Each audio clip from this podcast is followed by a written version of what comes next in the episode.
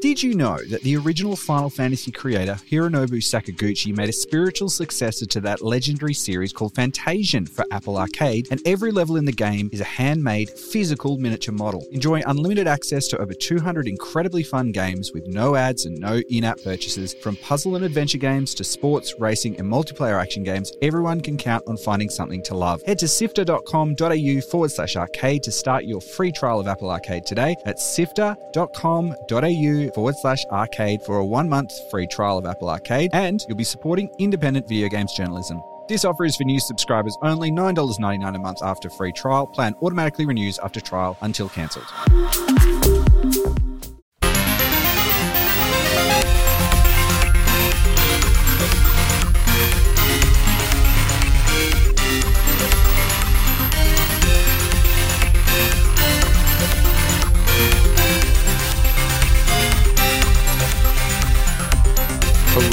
Welcome to Mainstream by PixelSift. My name is Adam Christou, and joining me is Gianni Di Giovanni.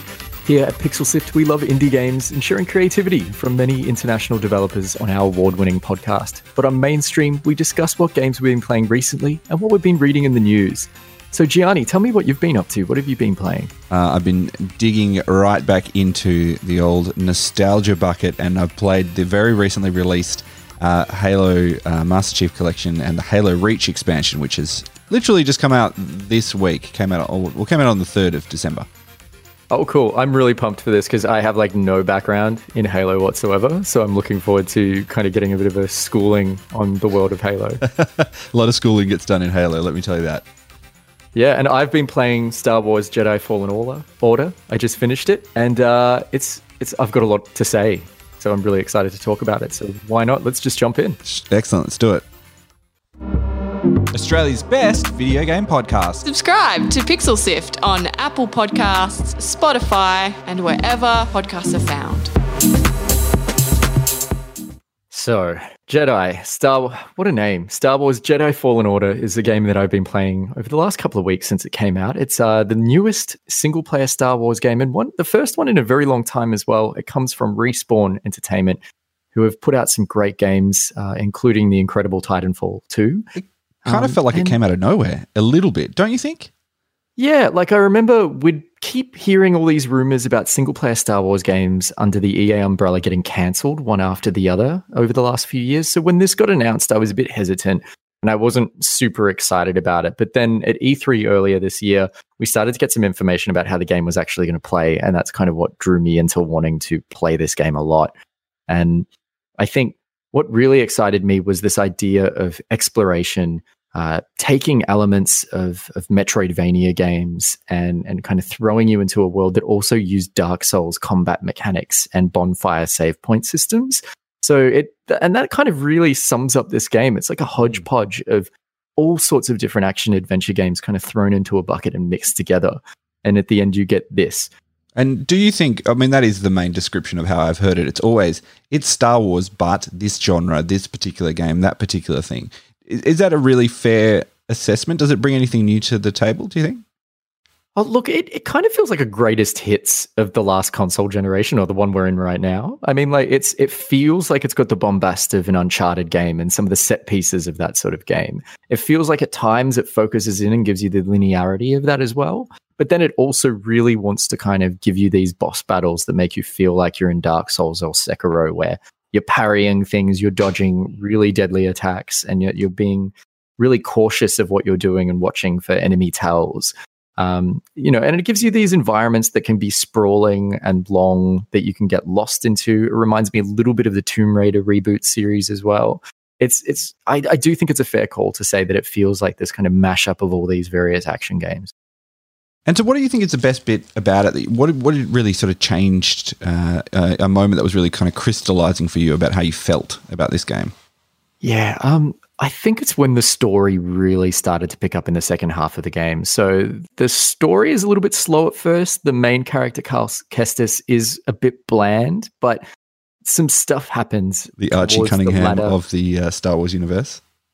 Yeah, oh God, he is. He's so boring. Um, and, and I really wish they had kind of been a bit more creative and and also kind of gone a little bit somewhere else rather than a hero's journey kind of story. But some stuff happens in this game towards the latter end that is very compelling, is very interesting, and kind of plays with what I really want from Star Wars. Um, so kind of exploring the idea of the notion of whether or not the Jedi are actually um, valid and and and deserve to have power in this universe at all, um, kind of playing around with really exploring just how evil and fascistic the uh, Empire is as well, and really letting you feel the pain of of what the Empire has inflicted on people and the genocide that they've inflicted on multiple people in this world. This is a game about broken people surviving trauma, um, and when it really starts digging into that, it becomes really fascinating and incredible. Well, see, this is one of the things, because they can always be that sort of like cartoon character sort of bad guy at the Empire. They can be those those nameless dudes that get sliced up by lightsabers or shot by blasters. But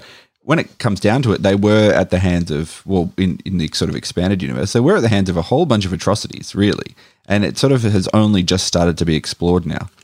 Yeah, and like this game really focuses on a key atrocity that happens in the prequels. Uh, so it's the, what was the order again? sixty-six, um, order, order sixty-six. That's right. Mm. That Emperor Palpatine puts out, basically informing the clone troopers that they're to turn on their Jedi masters and wipe them out from existence. So this is a game that explores the genocide of the Jedi, essentially. Um, and yeah, it it goes to some really dark places. It has a fantastic villain that is really compelling and interesting and complex. The side characters in this game are all filled with depth. Um, and yeah, I just found myself really drawn into the story after a while. And, you know, when the action is really solid, when the platforming mechanics are really fun, when the environments are really beautiful, all you need is that final hook to kind of keep you playing. And that's what kind of kept me drawn in.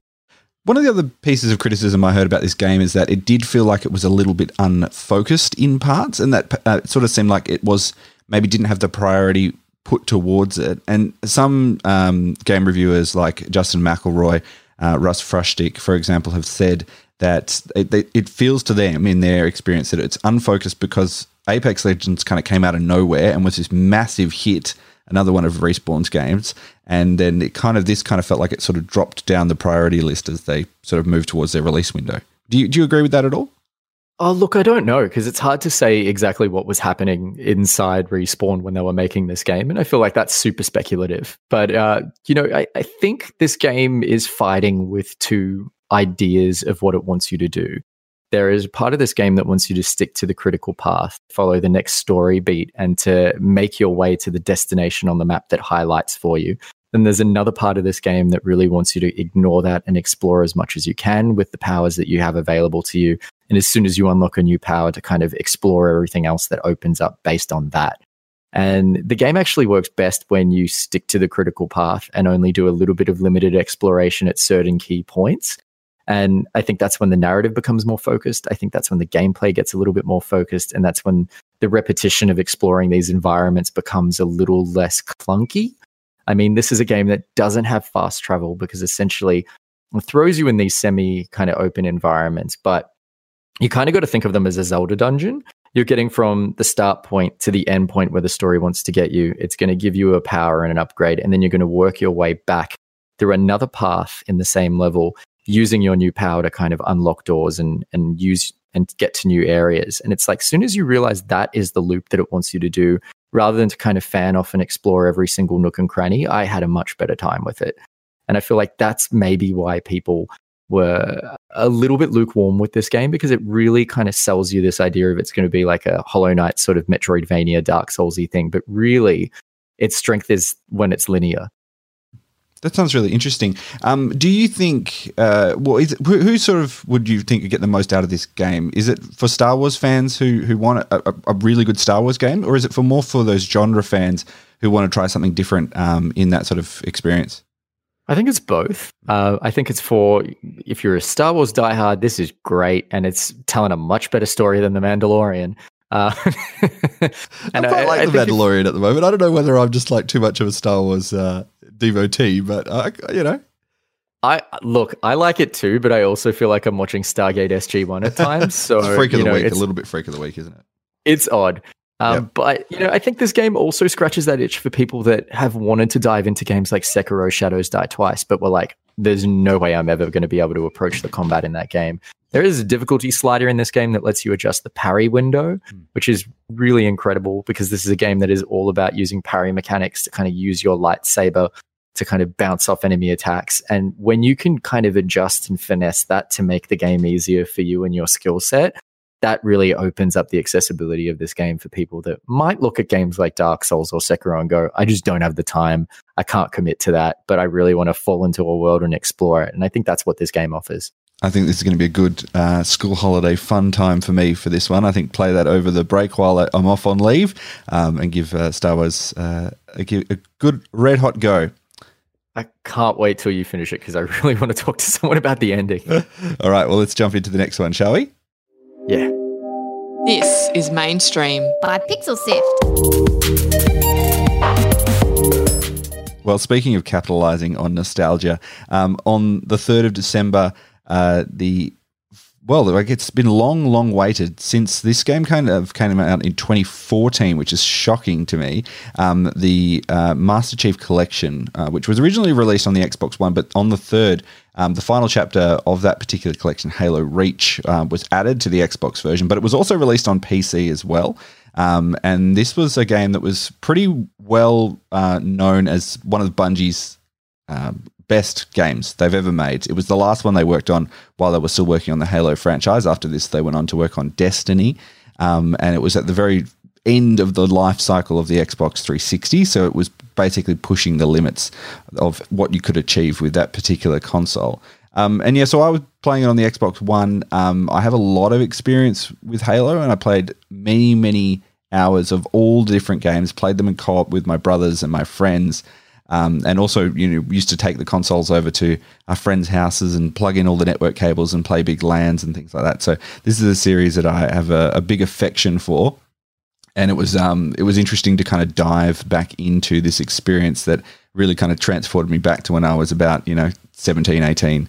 Um, and, uh, yeah, really, really very fun experience. Did it live up to your expectations? You know what? It actually really did. I was coming in with a, with a pretty critical eye, and I was thinking, look, where is this going to be? You know, is it going to look a bit janky? Is it going to, you know, is the graphics going to be sort of just a brief, you know, coat of paint over the top? But I was actually super impressed with the way that it looked and the way that it played. Um, and in a lot of the actual core gameplay, um, it just felt exactly as I imagined it to be. And I wonder, it, quite often when they do these remakes, you know, they go and actually kind of modernize a little bit of the experience. Um, and I wonder if they have done any of that in the background, but it, to me, it sort of felt like it was a lot of a, it was pretty much exactly as I remembered it. Um, And it actually, but it looked amazing, looked beautiful, and it was a really great experience. And it's a really cool story um, that's really nicely told.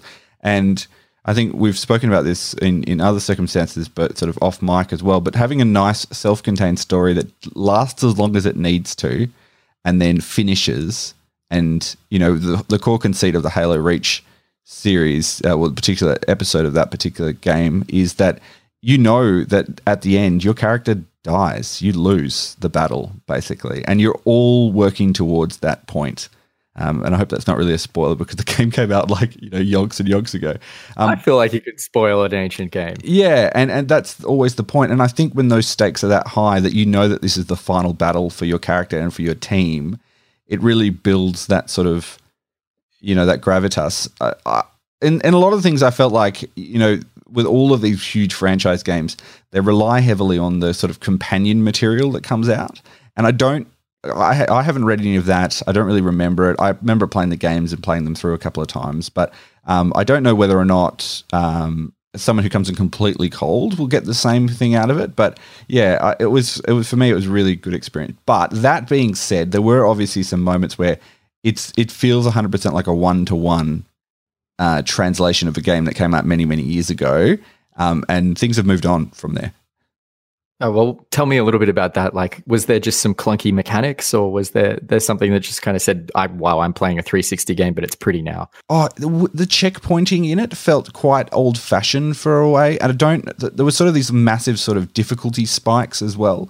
Um, I wasn't playing on the hardest difficulty. I just played on the second hardest, on heroic difficulty. um, figuring I'd pl- you know play this game for years and years. I know exactly what's kind of coming up. But all of a sudden, I would just hit a wall in a way, and I just would really struggle to get past it. I would just get killed repeatedly, um, and that sort of doesn't feel as modern as current gameplay stuff. But there was also things just as simple as even control schemes have changed quite a bit now. Um, and all my muscle memory from playing modern games was wrong. Um, it was out of, it didn't work anymore. Um, so that was kind of tricky to kind of go back um, to play it on the controller. I don't know whether or not if you played it on P C with a keyboard and mouse, which would have been completely different, whether or not you'd have that experience. But yeah, playing on the controller was kind of clunky. And I also did try play some of the multiplayer experience, which was obviously a huge component of it. And I'm a little bit worried because you said tried. Yeah, it, it um, I, cu- I couldn't get into games. And also... Uh, I, I don't know. I play a lot of um, Battle Royale, Royale games, and the queues in a Battle Royale game are like two minutes, and you can do things while it's happening. But this, you, you literally have to sit there and wait for a game to load, and it can take seven to ten minutes, and you can't do anything because if you press B, you lose your place in the queue. And when I played it, it was great. It was really good fun. But there, there isn't this sort of rolling queue system that they'd have in games like Overwatch, for example, um, where you yeah. know you pretty much just roll on straight to the next game. As soon as you're into a queue, they'll just fill people in as you go. So that felt old-fashioned to me. Um, the game was fun when I got into them, but I, I ended up only playing about four games over over an hour, when in, in Overwatch I probably would have played six to seven games in that time. So, yeah. it's That's really interesting. I kind of want to rewind for a few seconds because mm. you mentioned before that you know, this game has a great story, but you're not quite sure it's the entry point for some people that might not have like a deeper connection to the Halo series. And that is definitely me as someone who just never yeah. has really sat down and played a Halo game. And I'm wondering what your thoughts would be for someone like me kind of jumping into this game. And if you think this is the correct entry point for someone who wants to check out the Halo series, or if I should be playing something else well, in the Master Chief Collection. I... Well, you, the good thing about the Master Chief Collection is there's like five other games in there. You could literally play through the whole chronology if you wanted to. Um, I would recommend playing it with a friend if you played it by yourself. I think it would be quite a grind, um, especially if you haven't got the nostalgia for the particular series like I do. Um, I, I think there are other games which kind of typify the Halo experience before, and I'm, I reckon it's the sort of one that I, you could probably even read a few wiki articles, get up to speed, and know what's going on because there is no... No real story onboarding in this game. You just start, you're a Spartan super soldier. What's that? Who knows? If you haven't got the context, you're just into it and then you're jumping onto a battle and you're fighting these enemies. And I, I don't think it was ever pitched for people who'd never, who came into the game cold. Um, but I, I don't think you wouldn't, you would have fun with it, definitely, because the game itself is fun. Um, but whether or not you'd get as much out of the story, I don't know. Yeah, it's kind of curious to think about, I think. Yeah, so who do you think this is for? Um, uh, look, it's a, it's a nostalgia purchase, uh, really, when it comes down to it. This is, um, you know, they're selling five games of nostalgia. They've moved it to a new platform for people who may have moved um, to different platforms to play this. I know James, who helps us out with um, the PAX convention coverage, you know, has sold his Xbox, didn't have a way to play it anymore. And when it came to P C, it was really important for him to buy it on that because it was like this was a formative experience in his life. And, um, yeah, that's what it, that's what it is. And I think that what it does is really good. And if you play it in co-op and you can change the settings and make it harder or easier for yourself, um, I think you will have a really good time. And I honestly think the one thing that kind of lets this particular Master Chief Collection down is... It it does sort of feel like there are five or six games piled together, especially in the multiplayer context where most people would have spent the majority of their time. It's not super easy to move between those particular sections, um, but it looks beautiful. And if you want to have that nostalgia hit, yeah, I reckon you'd probably love it. I reckon maybe give it a go. I'd be keen to see what you think of it. Summer project. I could finally play the Halo game. Yeah. Yeah. Awesome. Well, let's check out what we've been talking about in the news. You're listening to Mainstream by PixelSift. Visit us on pixel sift dot com dot a u. And, uh, well, look, it was a big week for massive uh, capitalist crossovers. There was just a basically a huge pile of it all happening all at once. Um, Adam, you watched all of the Game Awards. Um, and you're going to talk a little bit about that.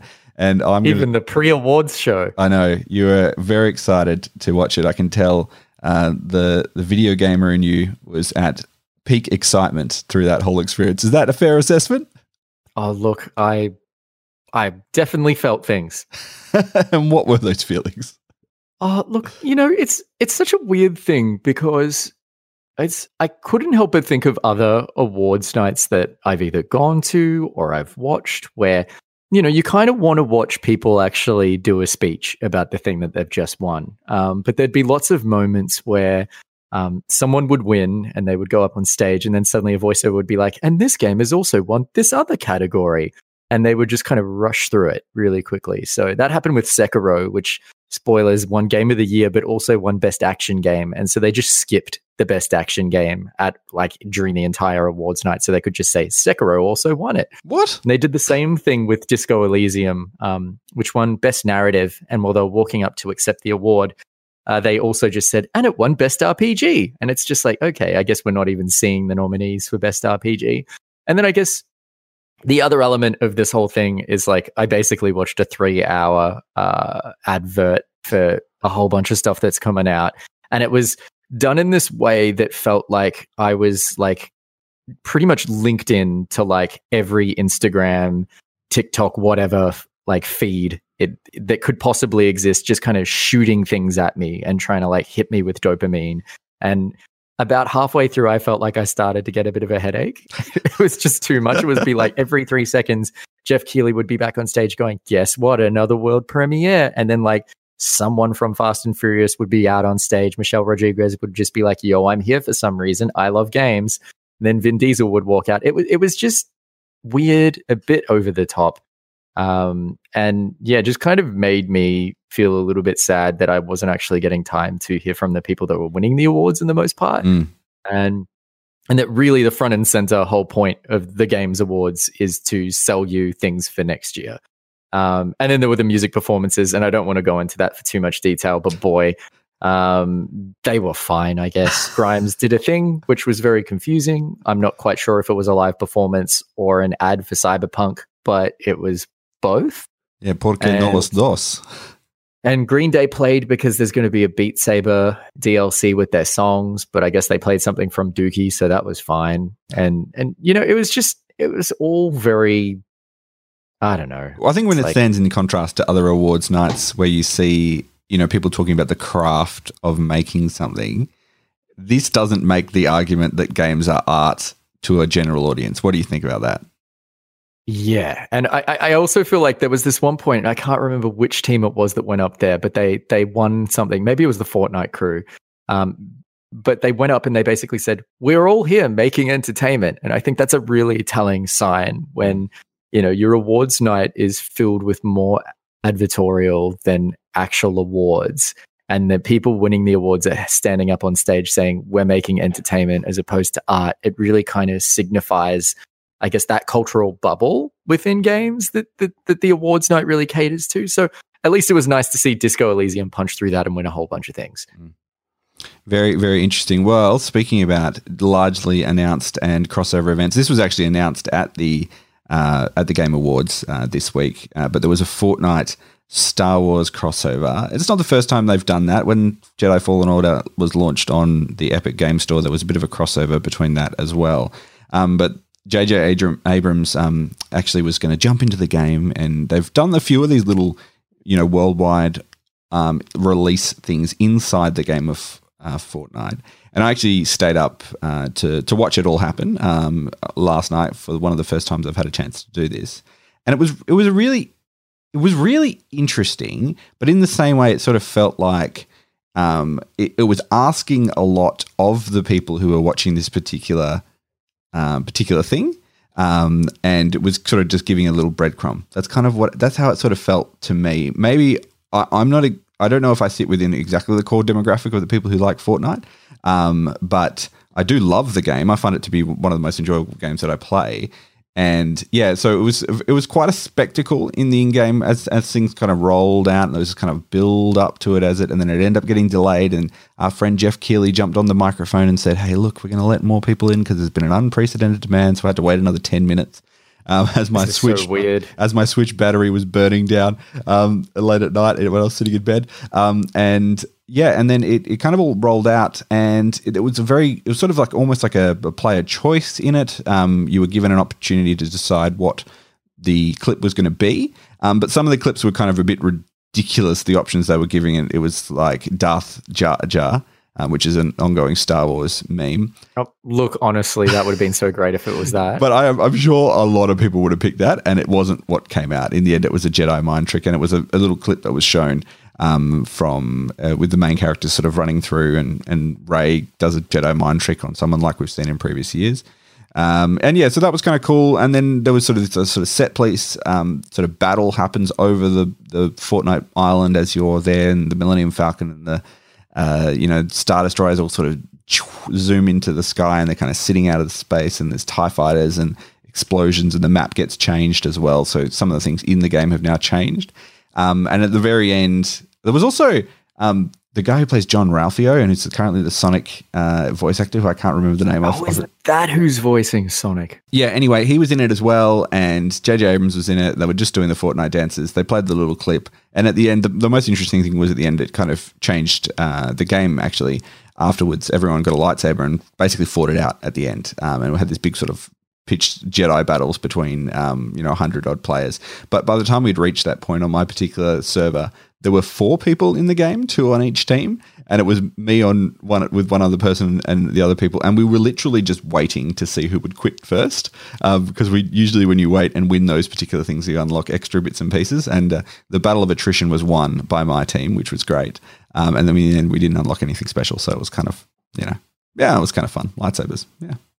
Wow. I, I really kind of want to know just the deal behind all of this. Like, how much did Disney pay Epic? Like, I'm so fascinated by the mm. machinations behind this entire exercise. Yeah, I think it's fascinating. Well, they did a, a similar sort of crossover when Avengers Endgame came out. It was a limited time mode, and there were a number of things that you could unlock during that uh, particular playthrough. And it was that was actually really fun, but this was kind of felt much more like a... Um, you know, this is a once-off thing, though they are adding lightsabers and the Star Wars blaster rifles into the main game of Fortnite as a limited-time thing for the next sort of week or so up to the release of um, the newest Star Wars film. Um, but, yeah, it's very, I don't know. It was, to me, I was kind of like, well, I was stated up a long time. Maybe I'm not the target market for it. I love Star Wars. I do like Fortnite. It was kind of cool to watch it all happen and be there and say, oh, yeah, I was there when it happened. Um But yeah, just I just I just could feel the bucks, the bucks flowing, pretty much. Yeah, event gaming. It's a it's a whole new world that we're moving into. Yeah, and I think it's fascinating. Like, you couldn't do this at all, you know, five years ago, and the fact that we can do this now, and this, you know, it's it's that sort of lean forward appointment gaming as well. Um, it's sort of a fascinating sort of experience. So, um, yeah, that's pretty much the Fortnite uh, Star Wars crossover. Cool. Sounds sounds wild. Sit down for a chat with your pals in video games. This is Mainstream by PixelSift. All right. Well, that's pretty much all we've got time for on this particular episode of Mainstream. Uh, Adam, thank you for taking over the hosting duties. My pleasure. It was always a lot of fun. Hey, so this has been Mainstream by PixelSift. It's what video games the PixelSift team have been playing and what we've been reading online. My name is Gianni Di Giovanni. Uh, I'm executive producer of PixelSift, and Adam Christou uh, joins me, producer, uh, host uh, of PixelSift as well. Um, now, Adam, where can people find you online if they want to give you a follow and get your good takes on music and games? Oh, look, I'm on Twitter. You can find me at, at Adam Christou, uh, very creative uh, at name. And you can find me on Twitter if you'd like to follow me uh, at G underscore DI underscore G.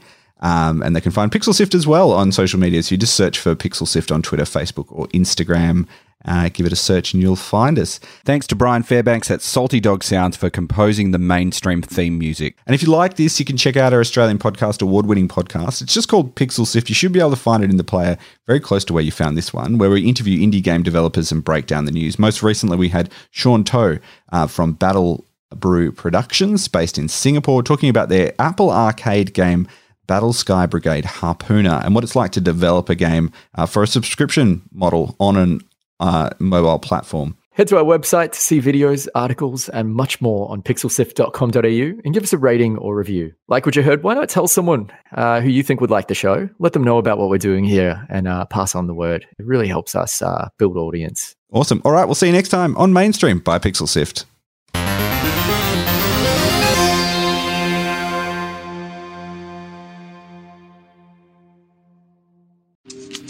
Did you know that the original Final Fantasy creator Hironobu Sakaguchi made a spiritual successor to that legendary series called Fantasian for Apple Arcade, and every level in the game is a handmade, physical miniature model. Enjoy unlimited access to over two hundred incredibly fun games with no ads and no in-app purchases. From puzzle and adventure games to sports, racing, and multiplayer action games, everyone can count on finding something to love. Head to sifter dot com dot a u forward slash arcade to start your free trial of Apple Arcade today. That's sifter dot com dot a u forward forward slash arcade for a one-month free trial of Apple Arcade, and you'll be supporting independent video games journalism. This offer is for new subscribers only, nine dollars and ninety-nine cents a month after free trial. Plan automatically renews after trial until cancelled.